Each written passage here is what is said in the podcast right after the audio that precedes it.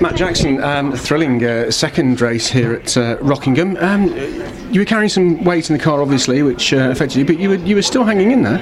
Yeah, obviously, you know, we second in, in race. Um, you know, in race one comes with the, the privilege of the, of the, success ballast. And um, early on, I thought we were okay, and Gordon was obviously holding them up quite a bit behind, and um, gave us a bit of a break. But uh, you know, in the end, it, it, took its toll. You know, it um, it really was uh, you know quite a bit of weight to carry around. So um, P4 is okay. You know, we move forward, uh, you know, on the grid for, for the for the next one, um, and we lose a bit of weight. So uh, we'll see. It's one of those weekends of toing and froing, isn't it? With uh, with the grid positions changing and obviously weight then coming in and the change in the in the uh, compound of the tyres. So it's a real real mix up.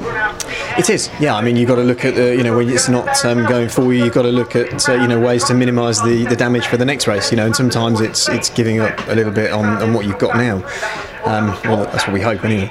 But uh, yeah, I think we're, we're in a good place. Uh, obviously, we run the hard tyre in this one, which doesn't look to be too favourable. Um, but let's see what we can do. You're still smiling, which is good.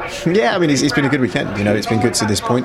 Um, we've had a good run. You know, we're, we're, we're up there in the championship. Just the BMs again. They just uh, they just arrive when they're not wanted.